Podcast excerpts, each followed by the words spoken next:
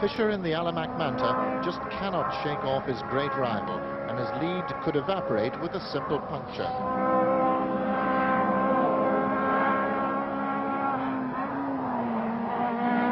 With this kind of pressure from behind, Bertie is really trying.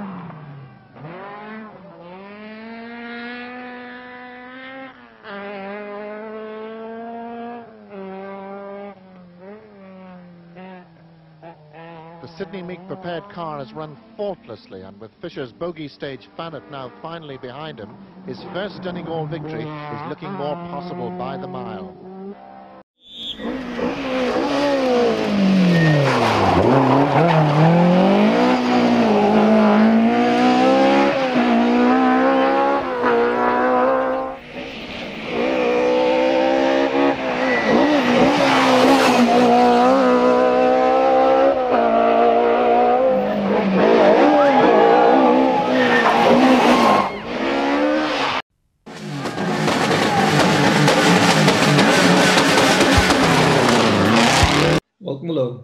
Along Crunching Gears, Season 2, Episode 1, Part 3.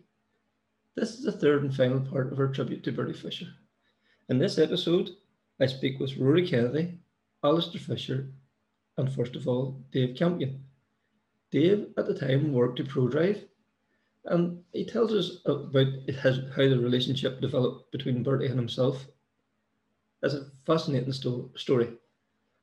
I started off by asking Dave how you first got to know Bertie. He approached us about the sale of an M3. Mhm.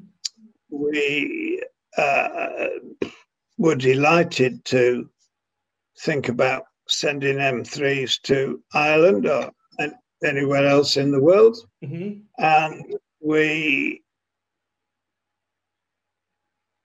we managed to do a deal on the basis that he didn't want it left-hand drive, he wanted it right-hand drive. Okay. So we looked into it and we thought, yeah, that can be done. Mhm. Then we looked into the regulations to make sure that it could be done legally.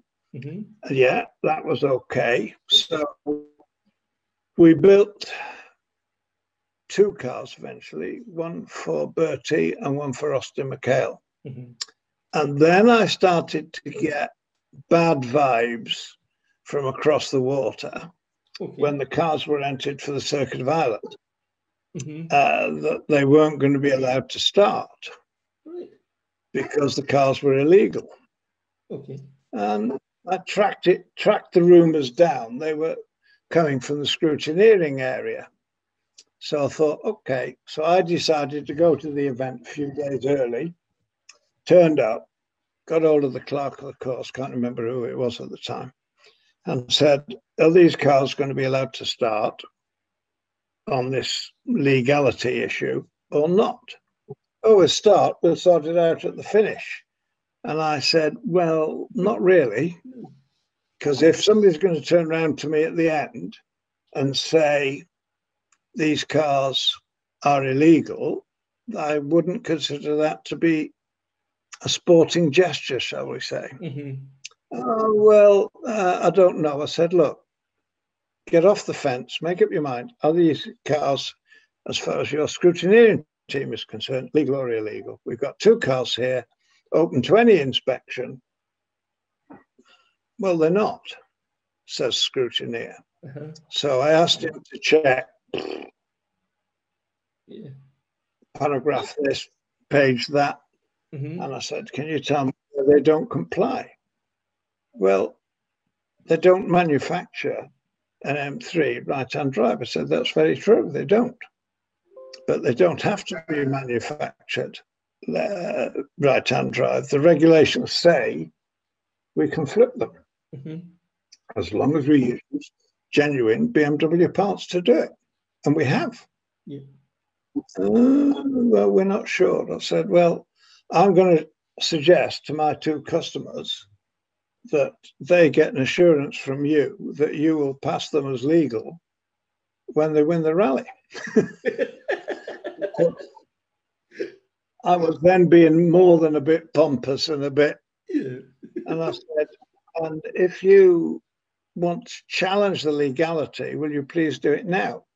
Because I've got a lawyer sat in uh, UK who can be here within an hour or so. I can get him shipped over by helicopter and we can thrash it out. Mhm. You tell me they're not legal, we won't start. Okay. We started. yes.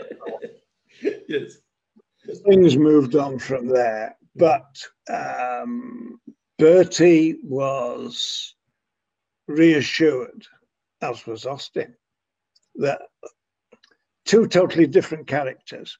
Mhm. Bertie went about it like a businessman. Austin went about it emotionally, Okay. but Yeah.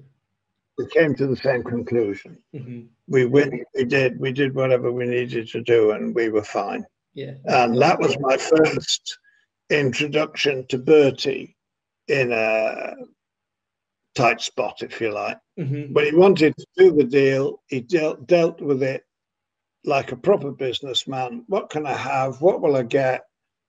What will it cost? Yes or no? And Okay. that was it. hmm Yeah. Set the tone for the rest of our relationship from a business point of view. Yeah, and and were you aware of Bertie before this? Like, obviously, you know, with your previous positions and that, you'd been in Ireland before, had you? No, too, so. I'd been in.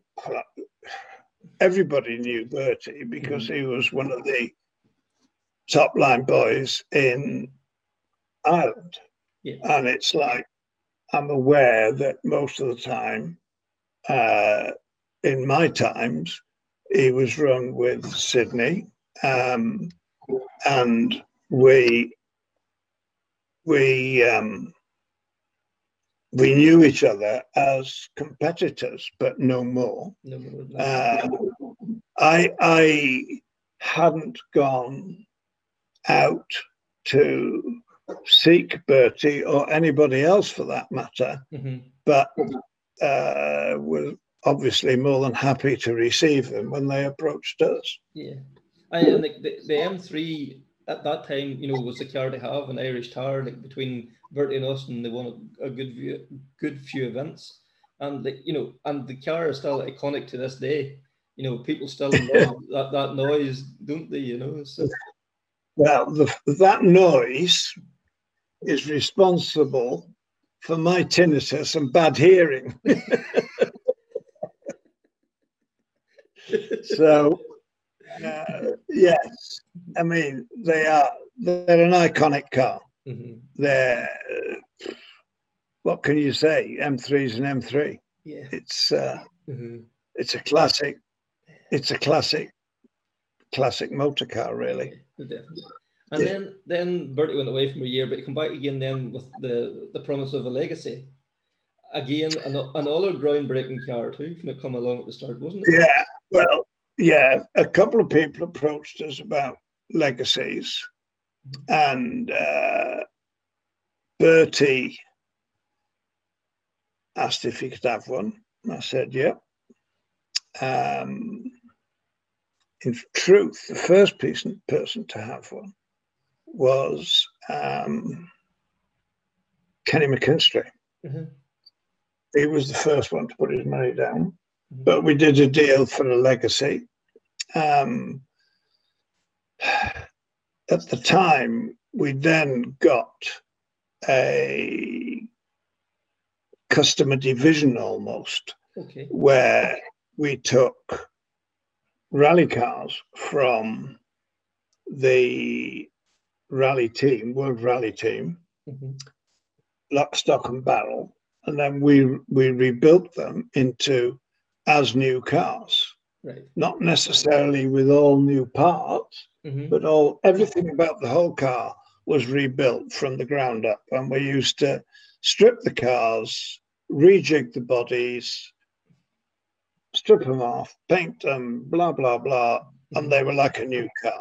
You, it was difficult to recognize them as not being a new car as you walk around them. Yes. And uh, by that time, we made a better job of sorting the suspension out initially with the legacies, Mhm. a much better job than we did with the M3. The first trip out in an M3 in Ireland Yeah. was a bloody disaster. yeah. But we got, we got over it. We sorted ourselves out. Legacy was pretty good. We, yeah, and the legacy went well. And yeah, uh, as is obvious, we, we sold a few over there hmm in a relatively short space of time. But yeah, again, it, Bertie's tactics with me, uh, he'd ring up, can I come and see you? Yeah. What's available? What can I have? You'd tell him, okay, upgrades as they become available. Yeah. Uh, and if you like, a lot of people respected Bertie, hmm both as a person, as a businessman, as a rally driver. And I was beginning to get a very comfortable feeling with him hmm that, okay, we can do this, we can do that. He was very loyal. He said, Can you service it? And at that time we could, but I was bit reluctant to. I didn't want to stretch myself or the company too far. hmm He said, I said, why do you ask? He said, well, I want to keep a relationship with Sydney Meek. Sydney supported me, looked after me for many years. I'd like him to be involved on the ground. I said, well, I don't have a problem with that. I've got a lot of respect for Sydney Meek. I know quite a few of the boys that work for him. And yeah, I don't have a problem with that. He said, but we need your engineer. I said, that's fine. And that was just the mark of the man. hmm Everybody else took the cars away. Yes. We'll run. Okay. Rally people, race people, they're all the same. They all think they can do better than you. The fact that we've invested millions in these bloody cars, Yes. we can do better. Fine. I don't have a big issue with that. If that's what you want to do, that's fine. hmm uh, do it. I've got the full backing of all the engineers that designed, developed, ran the cars. And, you know, this is part of my sales spiel, if that's what you want to call it. hmm Bertie understood that quite quickly and he said, okay, so we'll use one of your engineers. And yeah, fine.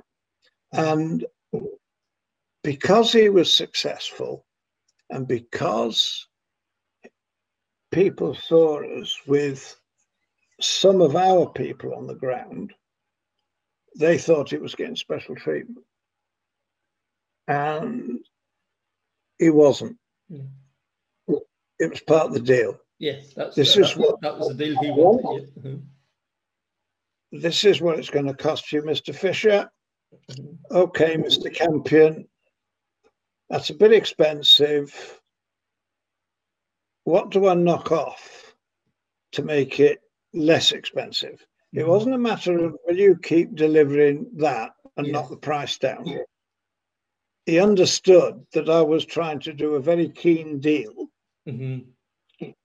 because by that time it was good business for us. Mhm. And so that's how it went on. And a lot of people said, oh, well, of course, Bertie gets upgrades before anybody else gets them. That's not true. Never was true. Right up until the very last car we ran with Bertie, Mhm. whatever Bertie had, if somebody had walked through the door two seconds before or two seconds after, they could have had the same deal. Yes. And he was he was paying good money for a good service. Mhm. But that's me talking. Yeah. If he was around, it would be up to him to say Yeah. But uh, whether it was, it was successful. You, you can't argue with the fact it was successful. Yeah. Yeah. so. Mhm. What can you say? It worked. Yeah. And like, you know, we think now like the we started off with the legacies into the Imprezas and like right up through all the world rally cars. The amount of Subaru world rally cars and Subaru rally cars that come to Ireland and were, you know, Yeah. winning rallies. Like Bertie and was one of the initial building blocks of that success, really, isn't he? Know? Oh, he, he certainly was, and you know, he um, he was the first to get on the ProDrive bandwagon, if you like. Mhm. And he did leave us once um, because he came, asked me for a deal to do this, this, and this. Gave it to him. He said it's too expensive. I can't justify spending that sort of money. Mhm. I said, okay. What do you want to knock coffee? He says, I'm not prepared to knock anything off, but I understand where you stand. I understand where ye stood. He said, and he went off to RED and ran a Ford Oh yeah. Mhm. Sierra for a while. Mhm. Uh, we didn't lose contact. Um, if we were around, we'd always speak. Mhm. And he just rang me one day and he said, uh, Can I come and see you? I said, Yeah. He said, um, not happy with the Ford, can't get on with it. Um, can you do me Subaru again? And I said, Probably. and we thrashed a deal out and he finished with the Ford and he came back to us. But there was absolutely no side issues with that at all. Mhm. There was, I didn't operate any different. He didn't operate any different. Yes. Can I do this? Yes. Can I do that? No. Mhm. Okay. And we thrashed it out. And then, of course, we, um, as we moved into Imprezas, this is the only time that unique that Bertie did something unique. Mhm. He wanted one of the last Group A Imprezas. Yes. And the homologation on the last Group A Imprezas was fairly comprehensive, to say the least. Mhm. Some of it was brilliant, some of it was not so brilliant, in that it was difficult to keep it all on song. Okay. We were getting towards World Rally Cars, Mhm. and World Rally Cars are difficult without the right inputs to keep 100% on song. Okay. So we had a big meeting about what could and couldn't be done Mhm. uh, in terms of what spec of car we could deliver, in terms of what was homologated, what did we need for Ireland, what we didn't need for Ireland. And some of our technical guys were part and parcel to that meeting. We broke that meeting up. Bertie went away, I went away. As he would put it, you better go away with a sharp pencil and see what you can come up with. So we came up with a spec of car, and then we had to build it to that spec to take advantage of some of the good things, Mhm. but because it was to the correct spec, some things on it never got used. Okay. and did a deal with him. And this is where he was unique. He is the only person, and it was partly due to the opportunity at the time. He was the only person we ever built a brand new car for. Right. It was built on a brand new shell. Uh-huh. The factory team was just going off uh, Group A onto World Rally Car. Mhm. So we had a spare shell and we had a spare this and we had a spare that. And I had a good, because of course it was good business for ProDrive. I had a look around and I thought, bloody hell, if we're not careful, we could end up building a new car here. Mhm. And that was good business for us because it got rid of a load of stuff that we as a company we're never going to use again. Yes. We could have sold it for sure, hmm but I thought, well, we might as well put it all in one spot and sell it as a big bag. Mhm.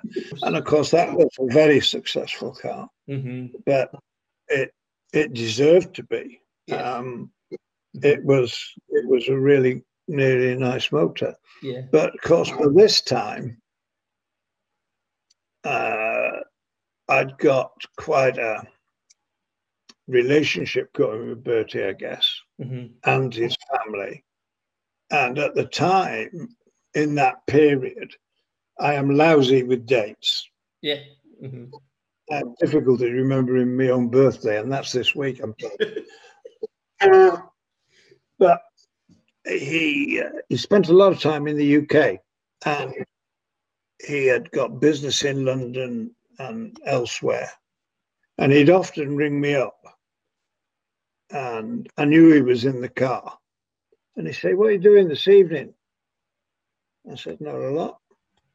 How do you fancy going out to the pub for a bite to eat? Oh, well, that sounds like a good idea. That was a euphemism for have you got a spare bed for the night? My lady is a very, very sociable lady. uh-huh. And she enjoys rally people. Yes. And of course, he used to spend more than the odd night at Mhm. my house. Yes. And that's where we more or less decided it was a thing between us that if we did business, it was in my office. Okay. Then we'd go home for supper. Right. Ultimately, my wife and I, Georgie and I, used to go to Ireland. Yes. If we needed to talk business, we used to go into his office in Ballinamallard, Right. not even his study at home. No. We used to go into the office. hmm And that was a sort of a rule we made with one another. Yes. And it worked brilliantly. I Uh-huh. don't know. Well, there was nobody else that we would have um, had that sort of arrangement with hmm because uh, the two families got on quite well together. Yeah. Uh, obviously, we used to have a really well. We spent Millennium Night in Northern Ireland uh-huh. and had a few parties over there, and we used to have a few long weekends there. And yeah, it, it was a very yeah, it was a very sociable hmm a relationship that meant a lot to Georgie and I. Yeah. Not only Bertie, but Gladys, uh-huh. Mark, Emma, Roy, all of them. And yeah, it's uh, it's a sad situation in which we now find ourselves. Yeah. And like your kids were the sort of right about the same age as Bertie's kids and that too. So there was there was a bond there Yeah. too. So. Yeah, it was. I mean, Georgie and Gladys used to do motorhomes for Bertie Brilliant. uh, in Ireland, and uh, yeah, I mean, yeah, it, it was a relationship that worked extremely well. hmm Uh, uh, yeah, it's uh, yeah, good memories, very good memories. So like Yeah. you look back now and you're you know you're you think of Bertie Fisher, the rally driver, and then Bertie Fisher, the man. What is the, the standout memories? I think back, and the first thing I think of is Bertie Fisher, the man. hmm To me, Bertie Fisher, the rally driver, is secondary. Okay. I've never met, I've only met one person that comes close to being the sort of man that he was. He he never swayed from his basic values. Mhm. And I I've been in his office. I've been around him when he has been working, Mhm. um, sort of waiting for him, waiting for him, and you can't help but pick up some of the vibrations that go Mhm. on around him. He's also was also unique that he knew how to go out and have a good time. Mhm. Uh, I mean, Irish after rally parties are known around the world. yes. Mhm. And, uh, Georgie managed to learn, as she calls it, the real word words to a lot of songs which she never understood before. One of them had something to do with Alice, I believe. yes. she, uh, she used to enjoy it every bit as much as me. Yeah. Uh, yeah, uh, but that that was the man Mhm. and the rally driver. Very competitive, very hard. Uh, no stone left unturned, but always on the right side of the regulations, Yes. The right side of what was the correct thing to do, etc., etc. Mhm. He only ever asked me for one favor, which, as luck would have it, killed about three birds with one stone. Do you remember the Millennium Rally he organised yes. Uh-huh. Yeah. in yeah. whoever's quarry? Ah, Quan's Quarry, yeah. Uh-huh. He said, um, basically, it was a charity event. He Mhm. said, and I need an, I need a name in a World Rally Car. Okay. What can you do for me? Mhm. Hmm, don't know, but I'll try. And it's as luck would have it, I'd been in the company of Hannu Mikkola, Yes. and we were both testing at the same place in Oxfordshire. And and he said, uh, "Can I try your Group N car?" I said, "Of course you can. Go and have a blast round." And he came back. He said, "That's quite impressive. I've not driven a Group N car before, but quite impressive." I said, "Yeah." Mhm. He was there driving one of David Sutton's escorts. All right. Yeah. So he said, if ever I've got the chance, I'd love to try a World Rally Car. I said, well, Hannu used to be one of my early boyhood heroes. yes. So I said, Hannu, if I can find one for you to drive, great. Uh-huh. And Bertie asked me this question, and all of a sudden I was aware that I would be at a place, I've been invited to a function which I knew Hannu would be at. Yes. So rang him. I said, You said to me once you'd like to drive a World Rally car. He said, Yeah. I said, How do you fancy to go into Ireland to drive a World Rally car? Mhm. Oh, don't know. So I explained. Bertie wanted a name and a car. Uh-huh. I happen to have a car. It's it's it's about all the stars aligning, Yes. if you like. Uh-huh. I happen to have a car in the workshop, which was just about to be stripped out for rebuild for us to sell. Okay. It had about, I don't know, 300 kilometers left on it, transmission, engine, etc. Okay. And I said to our boys, I said, could you refresh that enough for it to go to Ireland and do a short rally? Yeah, I suppose so. So I said, right. If I told you we were going to put Mr. Mikkola in it just for a bit of fun, we could definitely do it. Uh-huh. So We begged, borrowed, scratched a whole load of kit. Uh, I rang Bertie up and I said, right, we can do this. Hannu Mikkola. Oh my God. In a world car. Oh my God, what's this going to cost me? And I said, well, if you're really lucky, hotel room and a boat fare.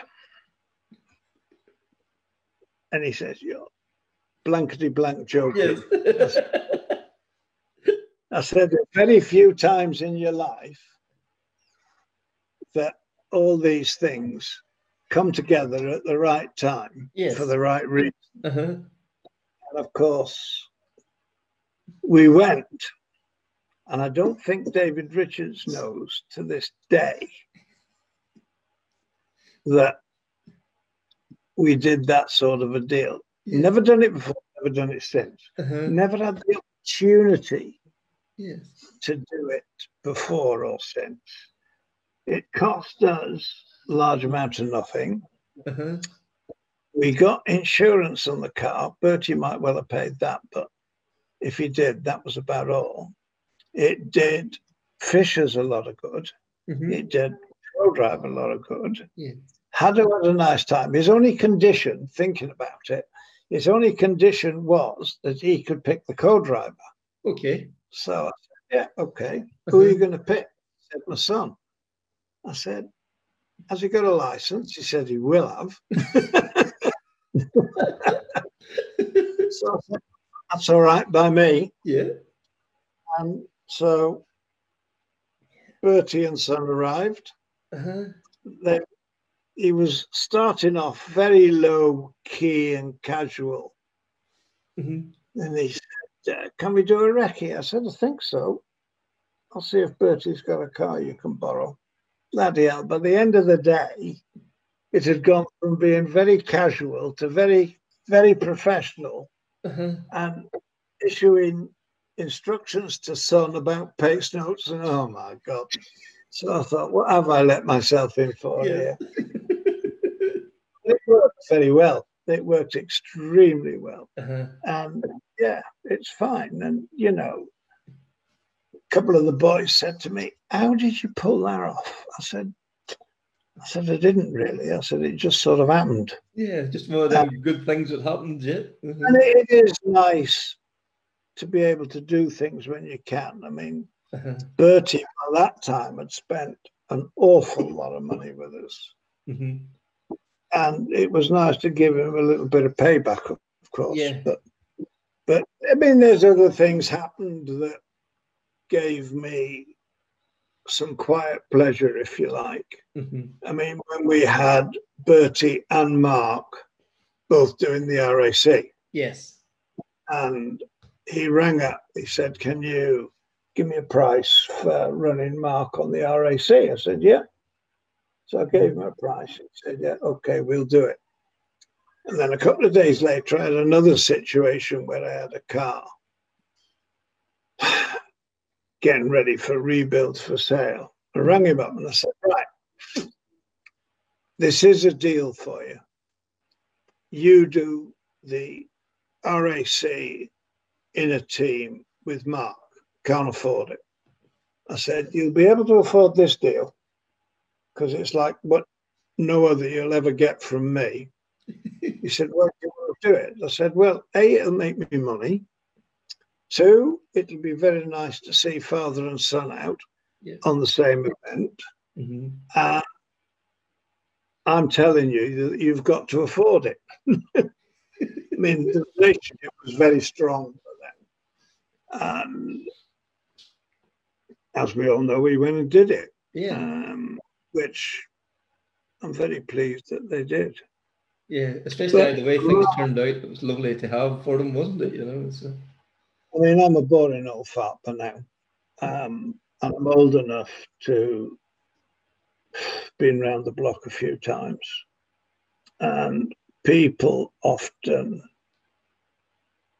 ask me, you know, what about, how about doing deals for this now, about making business for that? I said, well, I'll hold you up a gentleman who knows how to do business properly. Mm-hmm. Uh, wouldn't say who it was, but it was Mr. Fisher. Mm-hmm. And they said, but, uh, well, you can't resist doing a deal. I said, no, you work out what you want to buy or what you want to sell. You do the keenest possible price to make sure you can sell it, but you don't give it away and you ensure you're making a profit. Mm-hmm. Equally, if you're buying, decide what you want, decide what you're prepared to pay, and if the two don't fit, don't do it. Don't do- it. Yeah. Mm-hmm. And it doesn't matter whether you're dealing in rally cars, Yeah.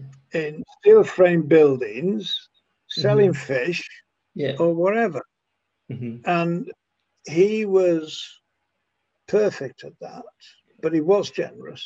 Mm-hmm. know he used to look after people, but nobody else knew. No, it was just done, and there was no talk about it, no mention of it. It was just done, and that was it, wasn't it? Yeah. So. Yep. hmm He would go and do it. Yeah. Done. Yeah. He was very passionate about being an. He's very passionate about being an Irishman. hmm He was very proud of his business. hmm Um, I mean, he and Ernie were the ones that turned it into what it was. Um, very proud family man. Um, I'm not trying trying to make him sound perfect, but it was a very, very special man. Well, Dave, I think there is as nice a place to leave it as any. So thank you very much for taking the time to join us. Not at all. Not at all. Pleasure. Very pleased to have done it. Is it true you've got a bit of a power advantage over Kenny in this time? No, not really. Kenny might want to think that all right, but uh, we have basically got a different exhaust system which um, is um, straight through to the back of the car rather than coming out the side. We used to have a lot of problems with fumes inside the car uh, from the side exhaust, so we have straight through exhaust system and uh, we're also trying a different uh, chip in the management system. But um, it's hard, you know, I don't think it's any more, certainly no more horsepower anyway. Bertie's nephew, Alistair Fisher, joined us now in this segment. And I started off by asking Alistair what his early memories of Bertie were. Um, I suppose really it's just you know from sort of you know, growing up. Um, obviously when the accident happened, I was was only twelve years of age, so you know, so growing up, it was just sort of the family occasions and um, you know, seeing them at, at the weekends. Um, Mhm. you know, maybe at, at a grand and grand and Granny Fisher's house. Um, you know, just sort of the get-togethers over the years. You know, I'm probably seeing you know Uncle Bertie and, and Mark in the you know in the office down in Fisher Engineering.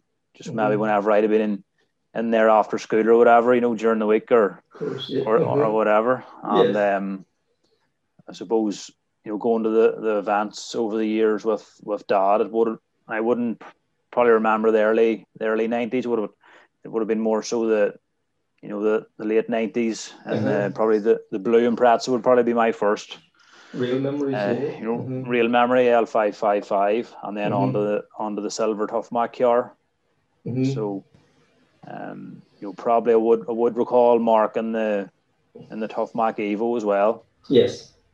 But Mhm. you know, And- uh, and the the early uni- memories really. Yeah, and like you know, you're saying there, you and your dad, did you just go to many events? Did you travel the length and breadth of the country? Like, I can remember, you know, oh, sort of going to the going to the leg of the Circuit of Ireland or the you know, the Ulster Rally. I can I can recall mhm. you out spectating on the Ulster Rally on some of the night stages. You know, of the Ulster Rally probably would have came quite close in them days, probably down to you know Augher, Clogher, Five Mile Town sort of direction. Mhm. Um, well, I do remember being you know at the at the finish ramp for the Circuit of Ireland a few years. I recall the one in the the Silver Tough Mac yard where Uncle Bertie won the event, Mhm. and you know I think it was '99. We uh, I remember going down to the Galway rally. It was sort of a typical Galway that I know now. It was wet and wet and murky. Uh-huh. I, I, can remember you know coming up the road with with Dad in the car, and there was a few other two other guys. And um, one of them was was Ian Cochran, who, who still works for the business, and uh, we were just hearing the rally report on the radio as we came, came up the road. Mm-hmm. Know, sort of the, the yes. memories that stand out, really. Mm-hmm. And, and, and Rory won that weekend as well, too, didn't he? You know, so. Yeah, I think you're right. I think uh-huh. I think that is. Uh-huh. Yeah. So, like your, yourself, actually, you know, like whenever you were growing up, was it always rallying, or like, did you want to play for Liverpool or Man United? I have to say, I was never really, I didn't really set out to, you know, to start driving. Um, you know, would have played rugby at school and and, and a bit of football. I was probably better at, at the rugby. Uh-huh. Um, and then sort of turned whatever it was, 16 or so, when we started doing the, the events at Nutts Corner. Oh, yeah. mm-hmm. And uh, I think when I, it, uh, I sort of didn't get as many, I sort of, I didn't get as many starts in the rugby team then because it sort of was away, uh, away at the Nutts Corner on a Saturday, and that, that was the end of the rugby. So one from I'm from there. You know, Dad Dad sat with me at Nutts Corner at the start. Um, mm. we were out in a, in a Nova, and you know, even at that point in time, it was never a massive focus. But mm. I suppose turned turned seventeen, got the license, and hey, we built a we built a Corsa, and really, I suppose the results were, were pretty good in the in the mm-hmm. class, and it sort of snowballed from there, really. Yes. So it did. Mm-hmm. And now, did you feel the pressure of carrying the Fisher name at the start, or was it something that you were aware of, really?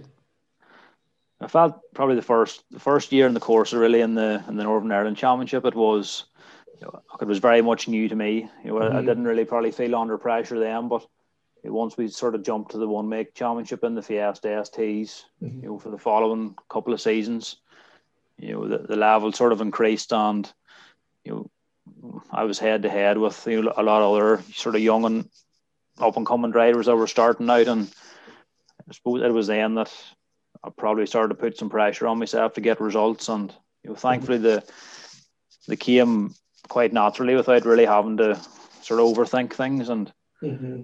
um, you know, but look, there was always undoubtedly pressure, you know, to perform and and uh, you know try and be at the front, but it, uh, it seemed to work out okay over the years. Mm-hmm. And you're not the best person to answer this, but you know, like Bertie and Mark always seem to have that, you know, very strong mental attitude and very methodical, you know, work through everything, you know, get everything, to, you know, all your preparation done before you get to the rally. You seem to be very much of that ilk as well. Is that something that you feel you've inherited from the Fisher, uh, I suppose, way of doing things? Okay, yeah, you know, I feel you have to prepare, and you know, I would, I would put a lot of work into my pace notes. You know, mm-hmm. on the weekend off an event, and you know, leading up to it. Uh, you know, Gordon would Gordon and I would go out and you know pick a back road somewhere, and you know maybe one or two weeks before before the event, and just go out and practice the notes, and you know get your head into gear again. Um, you know, back in the World Championship days, you know, I took fitness very seriously, and mm-hmm. you know, preparing, being eating well, leading up to the event, and so on. Um, and there's there's a lot of things that you know Uncle Mark and Uncle Bertie would have put in place over the years mm-hmm. in the business. You can still see it, you know, coming through, and, and people that are in the business today, how they approach things, and you know, there, there's there's uh, you know schedules and you know, the the sort of the the things Uncle Bertie would have put in place would would still be in play, really, you know, today. Mm-hmm. Yeah, because I, I think uh, Rory said the other night, like Bertie was the kind of man who went into Fisher Engineering. He knew everybody's name from the, the, the highest down to the guy that was, you know, the, you know, the boy that was driving the forklift, or whatever. He knew them personally by name, and they were comfortable enough to, you know, call him Bertie and whatever. There was no, there was no airs or graces. Everybody worked yeah. together. Yeah, that's it. I think, um, you know, it was always sort of that that personal touch and you know, as you, as you say, everybody knew Uncle Bertie and, and you know, Uncle Bertie knew, knew all the guys in the workshop floor. And uh, you know, that sort of, it just created that sort of strong working relationship. And, you know, the, the guys would always go the extra mile for Uncle Bertie and, and he knew you could rely on them. And, you know, that shone through and the work they produced and, you know, all the, the contracts, you know, that the won over the years and delivered. Mm-hmm. Yeah. So like then, now you're, you know, when you go to rallies, and maybe it's still happening, as people still come up to you and talk about Bertie and Mark and all, do you still hear all the stories? I certainly do. You know, when we, we done the, the World Championship stuff, and it would just it would amaze you. You know, people coming up and you know, sort of European fans or spectators, and you asking the question, mm-hmm. um, you know, are you related to Bertie Fisher or whatever? Mm-hmm. And again, you know, whenever, whenever you, we'd have been doing the, the British Championship events, and you know, down in Cork and Killarney, he was very very popular. You know, there's mm-hmm. always always people down there mention him, and mm-hmm. it was it's great to see that, and um, it was it's nice to, to, to be able to talk about them, and people you know hold, still hold them in such high regard. Yeah, like twenty years later, you know, he's still held in such high regard. You know, he's still a, a hero of the sport. That's it. You know, there's there's probably barely a day goes by that you know somebody doesn't um you know maybe post something on social media or you know the sort of put up a memory or share a photograph and uh, it was really nice to see mm-hmm. um that sort of the 80s and 90s whenever uncle bertie was coming up through really they were they were the sort of golden years of rallying mm-hmm. you know through the, the mark twos and into the mantas and the bms and the, the, the subarus mm-hmm. you know they were iconic cars and i think that sort of sits with people and people remember them days, you know, very yeah. strongly. Aye, you know, the, you know, you think of the BM, you think of Bertie Fisher, you think of the the, the Subaru, the Legacy, the first name that pops into your head is Bertie Fisher, isn't it? Really, you know. So. No, that's it, and you know, I think um, nothing, you know, for me, and I will ever replace the you know the sound of the the Group A Imprezas on the stages, and yeah. I think that's the case mm-hmm. for a lot of people, really. Yeah, for sure, for sure. So we skip forward then, you know, to the Galway Rally in 2020, as we say this year, last year. And uh, your first out right won the top round of the Tarmac Championship. And the, you, you said after you were dedicated to Bertie's memory too, because it had been 21 years since he had won the rally. That must have been pretty special for yourself and Gordon. It certainly was the time. Um, obviously, we've been trying for quite a few years to to get that one over, you know, to get a, a tarmac win over the line, we'd mm-hmm. probably the best part of a dozen second overalls. But in, in, a way, it made it all the sweeter when when we won Galway back mm-hmm. this time last year now almost. So it uh, you know, it was quite a quite a bit of emotion for me and you know for for Gordon and the whole family and you know mm-hmm. really the people that have supported me over the years and um you know, there's a lot of people drop me messages after the event, and you know, people people phoning me that I would never really have spoke on the phone before. Sort of, just yeah. people got my number off somebody and, and rang me. You know, sort uh-huh. of pe- people from Uncle Bertie's era, and uh, you know, Hugh, Hugh O'Brien rang me and, and John Lyons and. Mm-hmm. Just to congratulate me, and uh, it was it was nice, nice for them guys to take the time out to do that. Uh, it was a lovely thing to do, wasn't it? You know, and like at the finish uh, at the finish line, your mum and dad was there, and Austin MacHale too. You know that was very poignant for Austin and his wife Bertie to be there as well, wasn't it? It was. You know, Austin still you know uh, follows the the Tarmac Championship a lot, and you always see him on on the events there. And mm-hmm. it uh, you know we came up and I think he might even give me a hug. To be honest, I can't just quite remember, but he uh, he just said well done, and yes. I think it's it's funny that there's a photograph of I think of Gordon and I up on the the, the roof of the car, and you can see Austin standing in the background, sort of looking up at us. So mm-hmm. I, funny I seen that the other day there. I thought it was a, a nice photograph, but yes, you know, obviously Austin had, had a lot of big battles with Uncle Bertie over the years, mm-hmm. and uh, you know, I'm sure I'm sure he can tell plenty of stories, but it, uh, mm-hmm. uh, you know, it was it was a nice Sunday evening now uh, and got Galway last February. That's for sure. That's for sure. I like I would say, Bertie. I know Austin said to me like from an interview, like his toughest competitor throughout the years was Bertie, and I'm sure, like I'm sure the feeling was reciprocal too. You know, like they had some mighty battles over the years. Yeah, okay, yeah, they certainly did. Um, I'm sure they, they didn't give each other um, much grace now on the no. stages, but you know, I think Austin always made it pretty clear that uh, you know whenever they were at the bar after the event or you know socializing that you know they uh, they just got on like sort of best friends nearly that mm-hmm. you know but that's what it was all about the I think the great camaraderie you know all the drivers you know had back then and mm-hmm. and for me we, you know even all the drivers of my generation, I feel we have good camaraderie. Mm-hmm. You know, but obviously when the helmet goes on, it's a it's a different story. Every second counts. Yeah. So, like, just to slow down to wrap things up a little bit now, like, like I've asked everybody this so far, like, your your standout memory of your Uncle Bertie and then Uncle Bertie the rally driver. I think really from a personal point of view, it would just be you know what sort of family get-togethers. He was always uh, just probably probably fun to be around. Really, um, you know, just he was pretty cool cool customer, and uh, you can.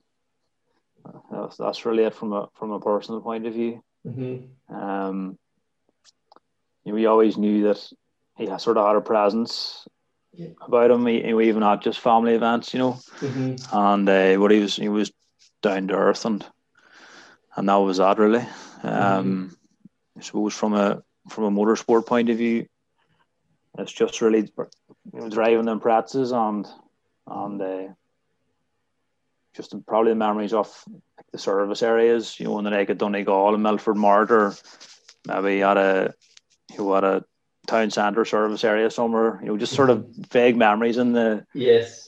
Somewhere in your head, you know. But Mhm. um, that's uh, And the big crowds of obviously surround them even then, you know. So okay, that's it. Know, recall I know it touched on earlier on, but the finish ramp was may have been in Bangor off the Circuit of Ireland in maybe ninety eight or ninety nine. You know, just Uh-huh. the, the the buzz that there would have been, and yes. you know, pulling up in the silver car and the, the crackles and the bangs, and mm-hmm. and uh, Uncle Bertie and Rory up on the bonnet spraying the champagne. So Yeah, it's pretty special. And like your uh, from memory, like your granny and granddad was there and all too, wasn't it? You know, so like it was a real family occasion. It certainly was. Um, you know, Granda Fisher and, and Granny obviously were very proud of, you know, um, Uncle Bertie and Mark's achievements. And Mhm. um, they, uh, as you say, they were they were the first ones up to congratulate him on, on the ramp. And Mm-hmm. and they it was their memories live on. And it's, it was nice to see the clips of that now and again and, Mm-hmm. and little photographs and stuff. Yeah. And uh, you know, because there's out in, in my granny and granda's house, there's um, there's there's a photograph on the wall there of, of Uncle Bertie. On it's just a photograph of him on the phone, and there's a little quote underneath it where he was calling back to Ballinamallard to tell Grand Fisher he'd won the Circuit of Ireland for the first time. Right. So it still hangs in the wall out there. Yes. Yeah. Uh-huh. It's just wee things like that that you remind you every now and again when you see them. Uh-huh. Pretty special. Oh, well, Alistair, I think that's as nice a place maybe we'll just wrap it up at that. So thank you very much for joining us. Thank you, Kevin. Cheers. Good man. And Bertie Fisher, navigated by Rory Kennedy, goes into the history books to become the greatest all time Tarmac Championship rallyman, with 18 wins to his credit since the Ulster Rally in 1981. Bertie, absolutely fabulous. You've broken all the records. 18 wins. Nobody's ever done that on tarmac before here in Ireland. Yeah, Plymouth, obviously, we've had a superb weekend. You know, the um, rally's been really good. It's been very tough. It's been, um, you know, starting out on Friday. I don't think I was really that confident, but, um, you know, we got off to a very good start. And uh, I think we got a bit of a lead on the boys whenever they were. Uh, they weren't really waiting for it, you know, and uh, obviously it's worked out very well. And um, the car has been absolutely brilliant, just routine servicing all the way through. So, um, you know, 18 wins. It's uh, and to do it at this event, it's it's probably makes it even the better, you know. Finally, we speak to Rory Kennedy. Rory started sitting with Bertie full time in 1990 and he sat with him right through to the year 2000. In this time, Bertie won 18 Tarmac Championship rallies, four titles. It's quite astounding. It is a lovely story. I'm sure you will enjoy it. I started off by asking Rory how you first got to know Bertie. Well, I, I met Bertie. Um, first time I met Bertie, of course, I knew of Bertie long before I met him. Um, we used to go to Sidney Meek's workshop in Dungannon with uh, James McDade and Vincent Bonner and so on. And of course, Bertie's cars were always there, and Bertie's cars, Bertie's cars were run by Sydney. And well, in fact, all the top cars, you won the car was capable of one, you had to go to Sydney Meek back then. Mhm. So Bertie was always there, and on the rallies we met him, and always a bit of crack with him, and he's ultra competitive, and he always had a great demeanor about him. You know, he always was an example of how to do the thing and you know how to do the job correctly. Like, mm-hmm. and then once then once um, he wanted to do a test in Donegal and he asked me could I help out, you know, putting it together, which I did do, and I did that quite a bit back in them days. But anyway, he came to Donegal and the and the Manta to do a test, and um, I got to sit with him. actually, it wasn't the Manta. I beg your pardon. It was this the three door Sierra. Okay. So whatever, 88 was it maybe, uh-huh. or thereabouts, yeah, that year. So I got to sit home with him during the test for quite a bit, and um, okay, great, great demeanor and great way of going about things and and doing mm-hmm. things properly, and uh, you know, it was somebody who you'd sort of um, look up to, and I was a, obviously a young co-driver and trying to make my way as well. So it was great to be able to mix with that with that company and these sort of people, you know, because at the end of the day that helps you and raise your game as well, and you go along with it, like. Mm-hmm. So then I um, you partnered with him in '89 for Donegal and the Manx National Rally. Austin was able to was unable to yeah. do these two rallies. So the, yeah. a dream start for you. Oh, dream start! My goodness, I you know what you know previously we did the rally in '85, whatever in Cavan, just by pure chance, and uh-huh. how it all came about was incredible, and really that set the seed because there was a few more wee things like the test I spoke of, uh-huh. and then when Austin became unavailable for Donegal in '89 um, of course, I was available, absolutely. Uh, I was rallying with Vince at that time, Vince mm mm who's a very good driver in his own right as well, a brilliant driver in his own right. But whenever the opportunity came for with Bertie, it was for Donegal initially, but decided last minute we're going to go and do the Manx National Rally. Mm-hmm. I had done the Manx a few times. Richard Hall may had done it, and I'd done it in a Peugeot, we had done it in a, in a Mazda as well. So I'd done the rally. I was quite familiar with it, and also that was good. That was very good to go and uh, did the Manx Rally, uh, Manx National, first time out, M3, won the rally. Incredible to do again. Uh, so we had one in Cavan back whenever a few years before that, uh-huh. and we'd won again. So again, 100% record. so it was off to a good start, really. So brilliant experience and so on. And then that led on to Donegal then the very next month. Mm-hmm. So big effort for that again. And we raced David Llewellin, I think, Oh, sorry, yeah. 1990 mm-hmm. was it or 89? 89, yeah. Mm-hmm. 89. Yeah, we raced David Llewellin all the way, uh, very close to him for a good bit, and then uh, once I think the, I got a bit damper and a bit um, mm-hmm. trickier. Uh, the, the Toyota GT4, he was driving the works car at that time. Uh, sort of, um, well, as, a, as it got wetter and more difficult, he extended his lead and we could do nothing about it. Mm-hmm. So we ended up second. So it was quite a good result all in all, you know. So that was the way it was. And that was our first proper outing and first proper rally together, you know. Mm-hmm. Three days of Donegal, test anybody, I can tell you. Yeah. And like how was that for you? Like your home rally was one of the icons of Irish rally and even then, you know. So. Yeah. Yeah. It's, it's hard to put that in the perspective, Kevin, how I came about. Like if you'd almost say you'd almost be in the second division yourself, you know, and I don't mean that being mm-hmm. disrespectful to any of the drivers that I'd been with previous to that. Yes but it was like getting the nod for the first team, you know, to come on and get to get on board with the Bertie mm-hmm. and the Tough Mac team and Sydney and so on. And you know, uh, my attitude when I got there was uh, it's like everything else. You have to be careful what you wish for. Okay. But uh, you know, when finally got the opportunity. Then, of course, oh, we got this. What do we do now? so you had to perform, like. Yes. So I remember distinctly when I got the nod. I remember having a good chat with myself about this, and I really got my head down, concentrated a thousand percent on my own job and what it was that I had to do, mm-hmm. irrespective of anything that went on around me. Yes. So I go to the rallies and do the schedules, help with the, you know, with uh, work Sydney and so on in terms of uh, the service schedule when we travelled, all that type of thing. But the co-driver's real job is when uh, when it's three, two, one, go. Uh-huh. That's really when you come in, and that part of the job I put a million percent into, and mm-hmm. did my very best. And obviously we had to adapt first of all, you know, Bertie had been used to Austin. He had been Austin Fraser. I'd been Bertie's co-driver for a long number of years, and Austin was an incredible co-driver. You know, incredible experience and brought mm-hmm. so much to the team. And then suddenly, I replaced Austin, and I was a rookie co-driver. Yes. So, like I say, my attitude and my approach was to work as hard as I could at my own side.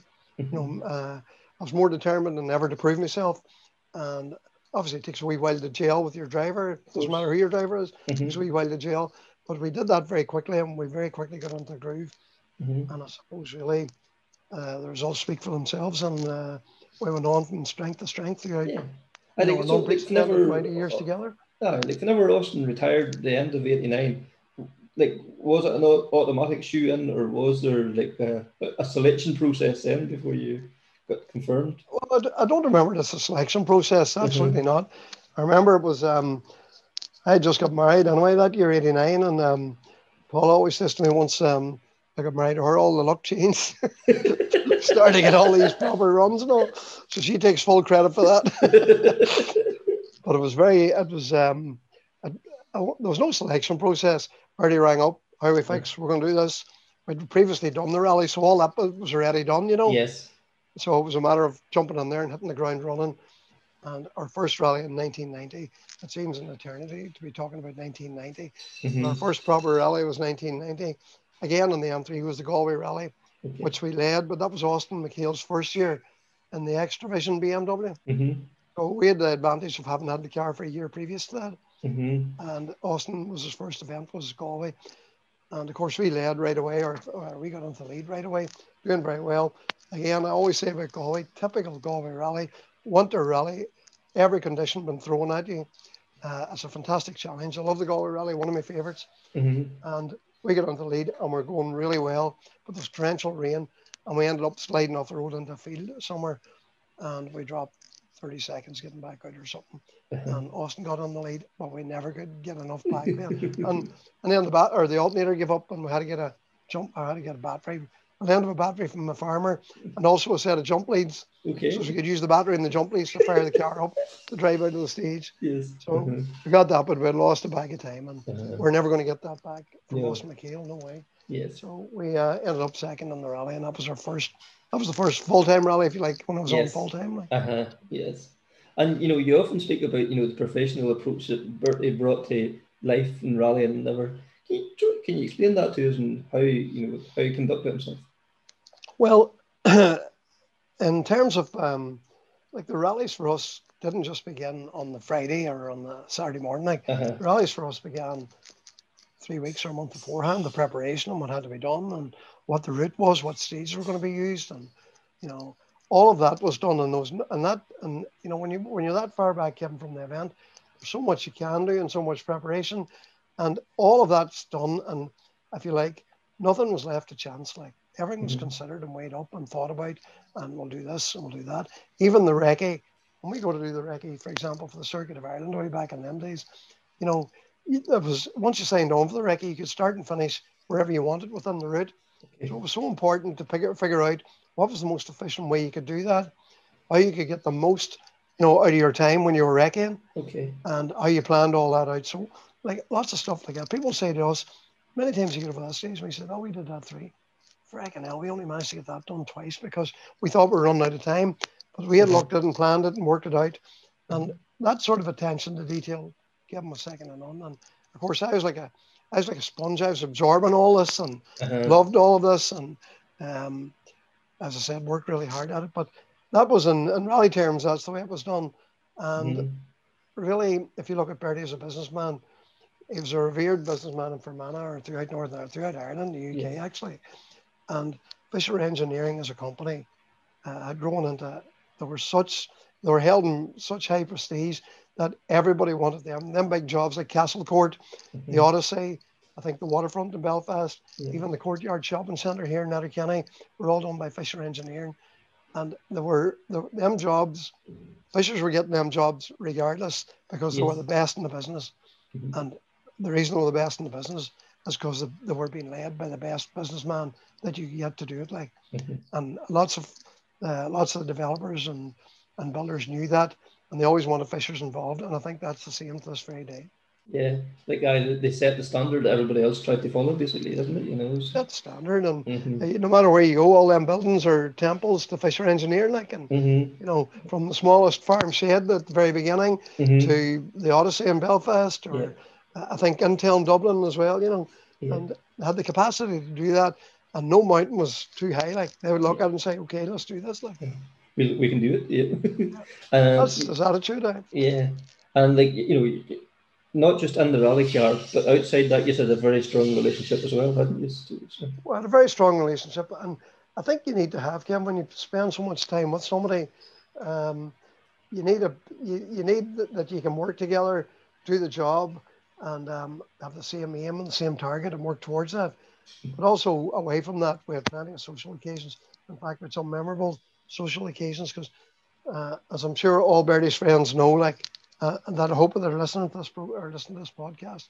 Even Austin MacHale, James Cullen, Kieran Mack, Sydney, um, all of people that knew him really well. Bertie was a great man for singing a song and great man for a bit of old jiving and a bit of crack like that. Like Mm-hmm. and so many so wedding or function we were at, he would end up up singing the song.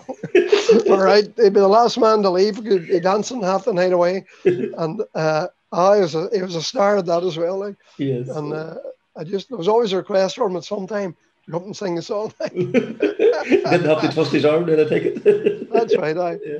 he's a great family man, you know, and um, like even for all the people he employed, like I know, I know at the last count, Fishers had 200 people employed in Fermanagh, you know, Uh-huh. the, you know, and I think each and every one of them people could approach Bertie, call him Bertie, uh, not Mr. Fisher, and Uh-huh. Bertie would know nearly, I would say Bertie knew every single one of them. Mm-hmm. And I'm chatting about the forklift drivers, Mhm. delivery drivers, the boys on the steel erectors, the whole lot. He knew them all personally, and they all knew him personally.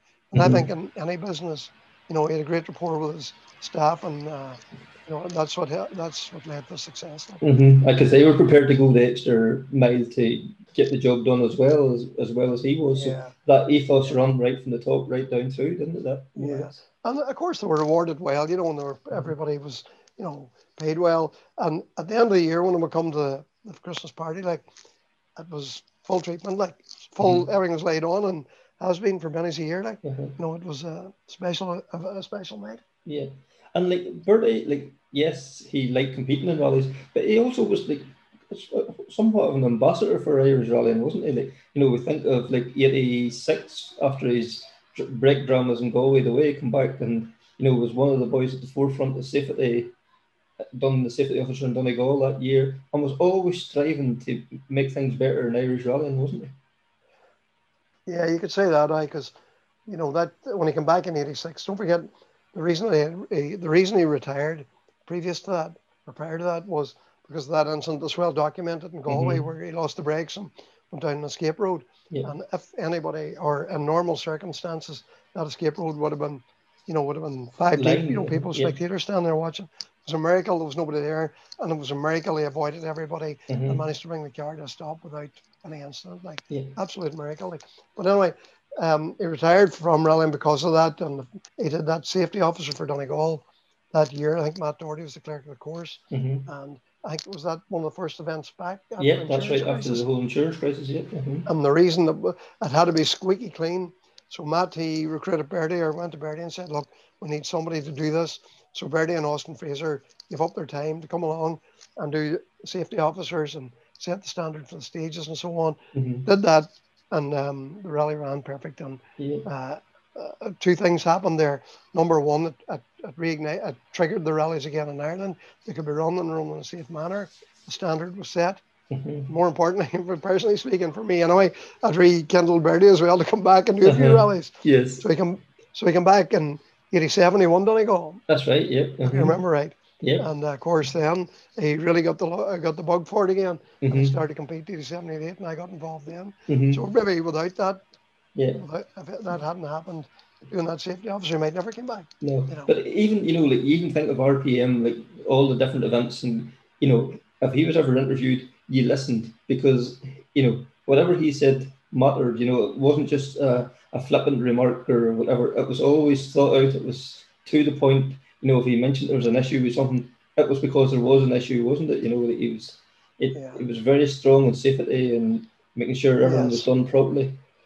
It was it was very good in, in, in assess something, assessing a situation, you know, Mhm. and giving an opinion. Like, and as you rightly say, people went, "Oh, very good. That's never thought of that." Like, Mhm. you know, and even I remember going to press conferences for different rallies, and all the press would be gathered, and there'd be, you know, for these major rallies, we on circuit or Donegal or wherever we were, and I'd be there with Bertie, maybe getting organised, and he would look around and say, "Okay, Bertie, if you expect you could win this rally," and I said, "Of course, I expect I could win it," but he said. We've got Austin MacHale, we've got David Llewellin, you've got Colin McRae, you've Russell Brooks, you've James Cullen, you've Gunn, and so on. And he could assess each and every one of their performance and give a very honest uh, non-bullshit answer. Like, Mhm. and you know, because of that, people like to like to engage with him and, and ask for his opinion on various things.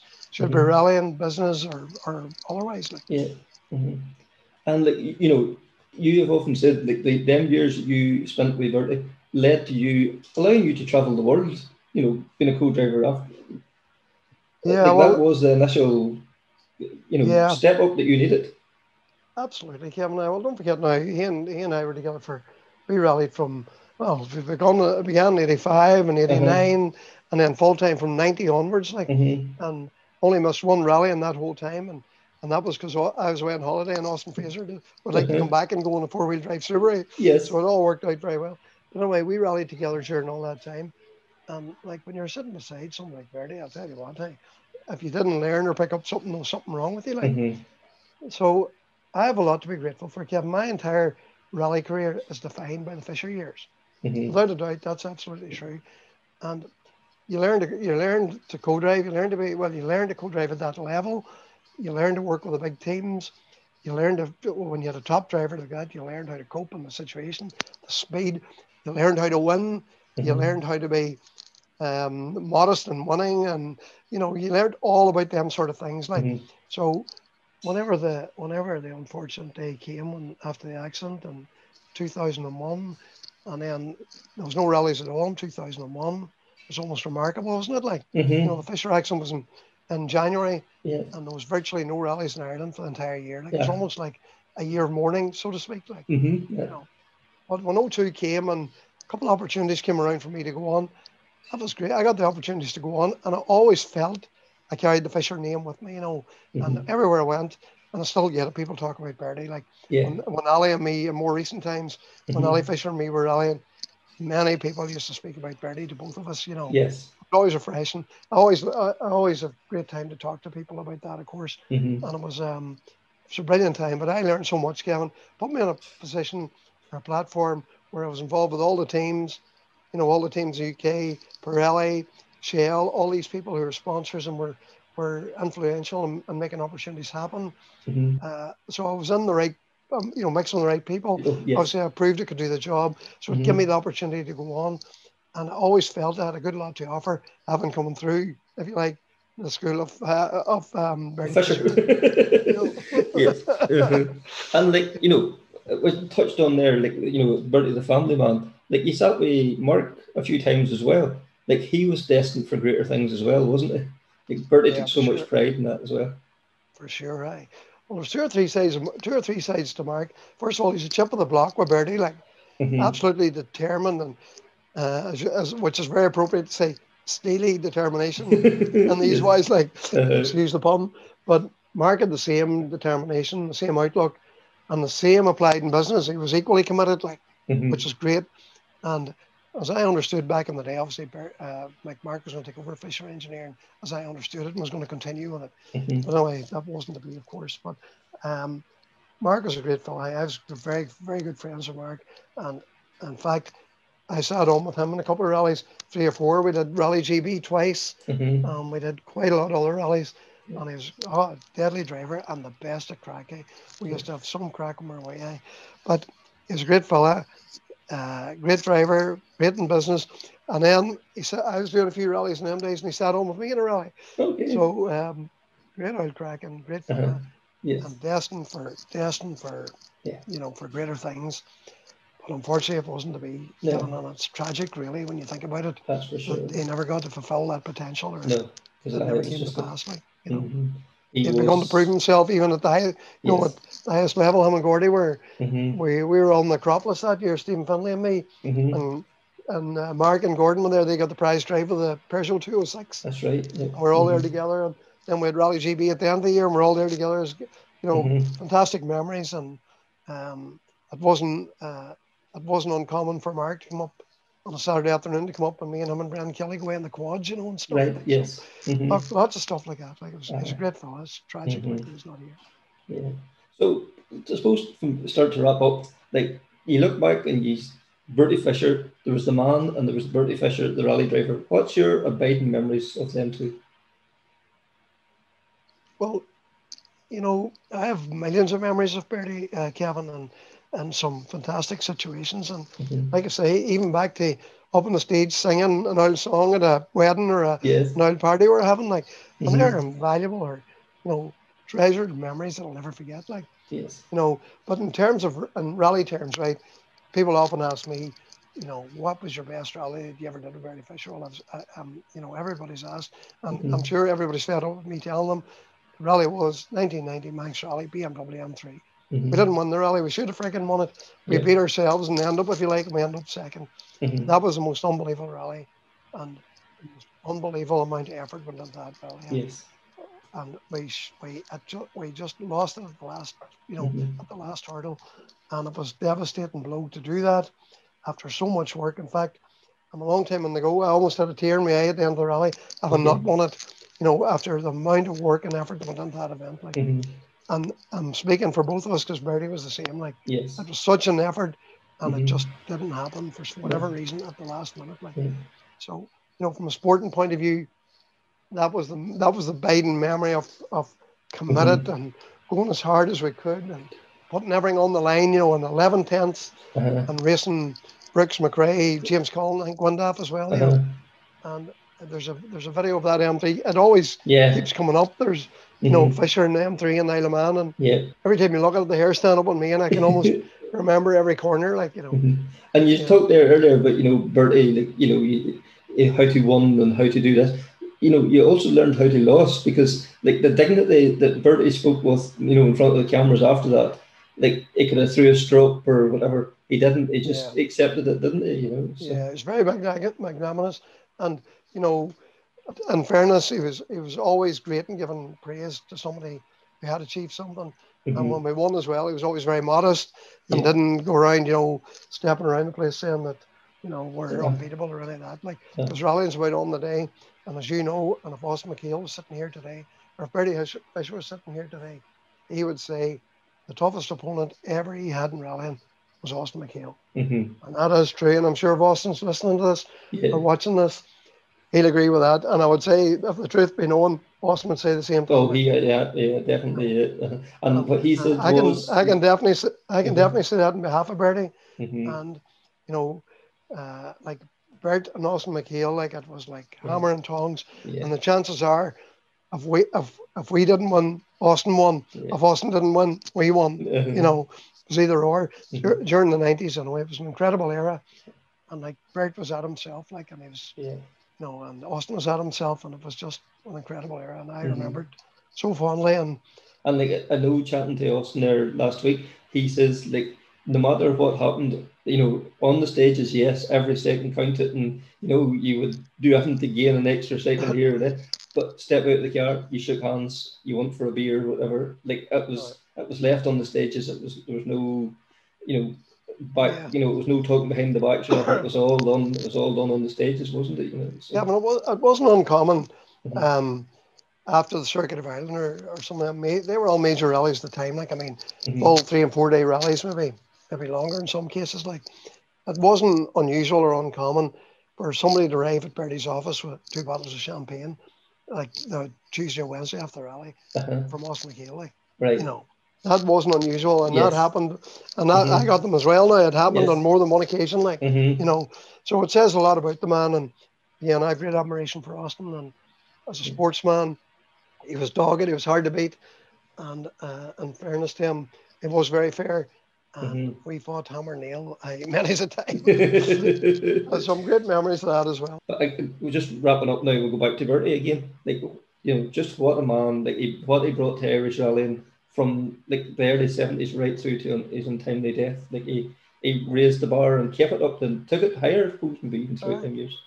Well, it should be remembered too, Kevin, that Bertie has been rallying since goodness knows what age. He started off Mhm. as a co-driver, like. Yeah. and he he was um, he started off a co-driver, and he went up the ranks. He drove a mini, he drove the Mark ones, he drove the Mark twos, and he Mhm. came right up through. You know, Yes. Like he really served a hard apprenticeship. Mhm. And if you look at all them old photographs, you see an odd broken headlight and an odd yoke rolled, and you know, he really came up through the ranks. Like, but the one thing about him was when he got a bit when he when he knew how to win, he knew you had to have the best equipment. Like, and he never compromised on that. Like.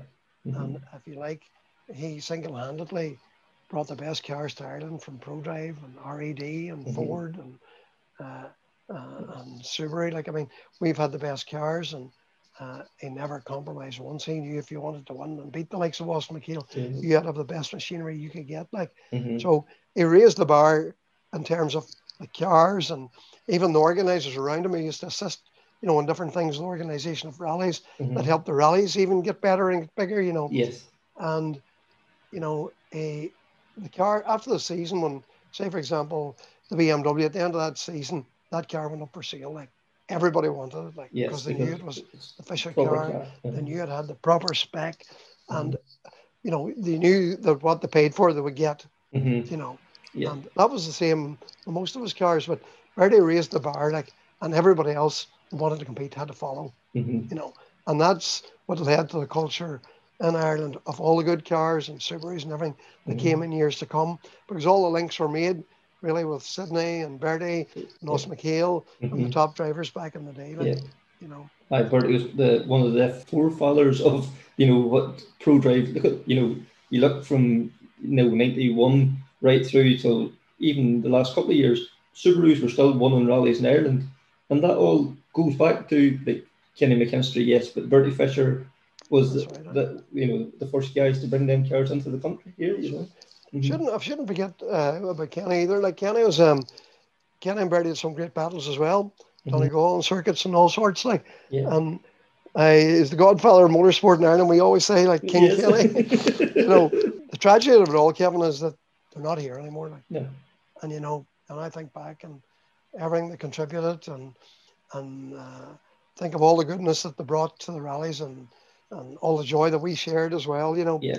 And I think of Mark as well. You know, running around with that hat on him, and and him the freaking smirk on him, and the carry on of him. uh, You know, and of course not to forget Emma, who's a lovely girl, eh, and, and Mhm. such like a, the world was or, or the world was her oyster, like, and she had so much to offer, and her charitable work and so on, and Mhm. you know, it's it's a tragedy, really. Like it's Yeah. 20 years this week, and you know, for me, when I think back on it, you know, it's it's just it, feels no time ago since I got that phone call. Like, Yes. you know, and you know, all the people who were involved, and Jerry McGardy, and all the people, you know, in Fermanagh, and the Mhm. loss that was created, and Fisher Engineering, and it's, it's a tra- it's a tragedy, really, Yes. absolute tragedy. hmm So, Rory, I think we'll wrap it up at that. So, thank you very much for taking the time for joining us.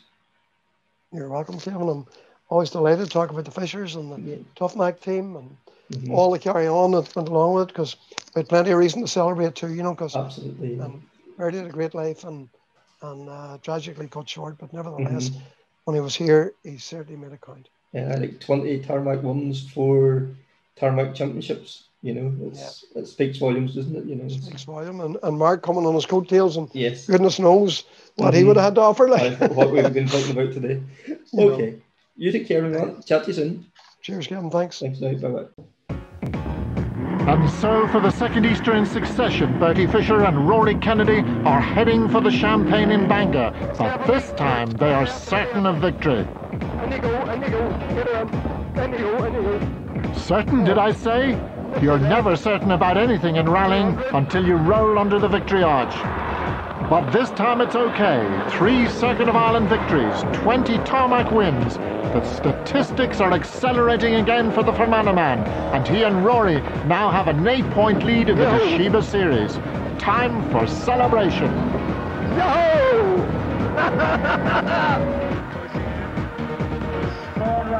Bertie Fisher and Andrew Nesbitt have made the 1999 event a classic, as we have already said.